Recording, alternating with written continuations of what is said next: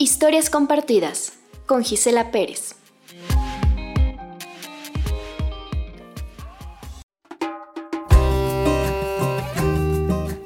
Nocturno, por Lorena Luna. Esta noche amenazaba lluvia, pero solo cayeron unas cuantas gotas y hasta mí llegó el olor a tierra mojada. Pasé por el río para mirarme en su espejo y arreglarme para lucir perfecta. Después, mis rayos de plata interrumpieron las confesiones de dos enamorados. Así que decidí alejarme y visitar a la niña que siempre me observa con su telescopio, aun cuando el cielo esté nublado. Ella me busca y le regalé mis mejores destellos. Después, me puse a conversar con las estrellas. Aunque soy la reina de la noche, a veces la soledad me aburre un poco.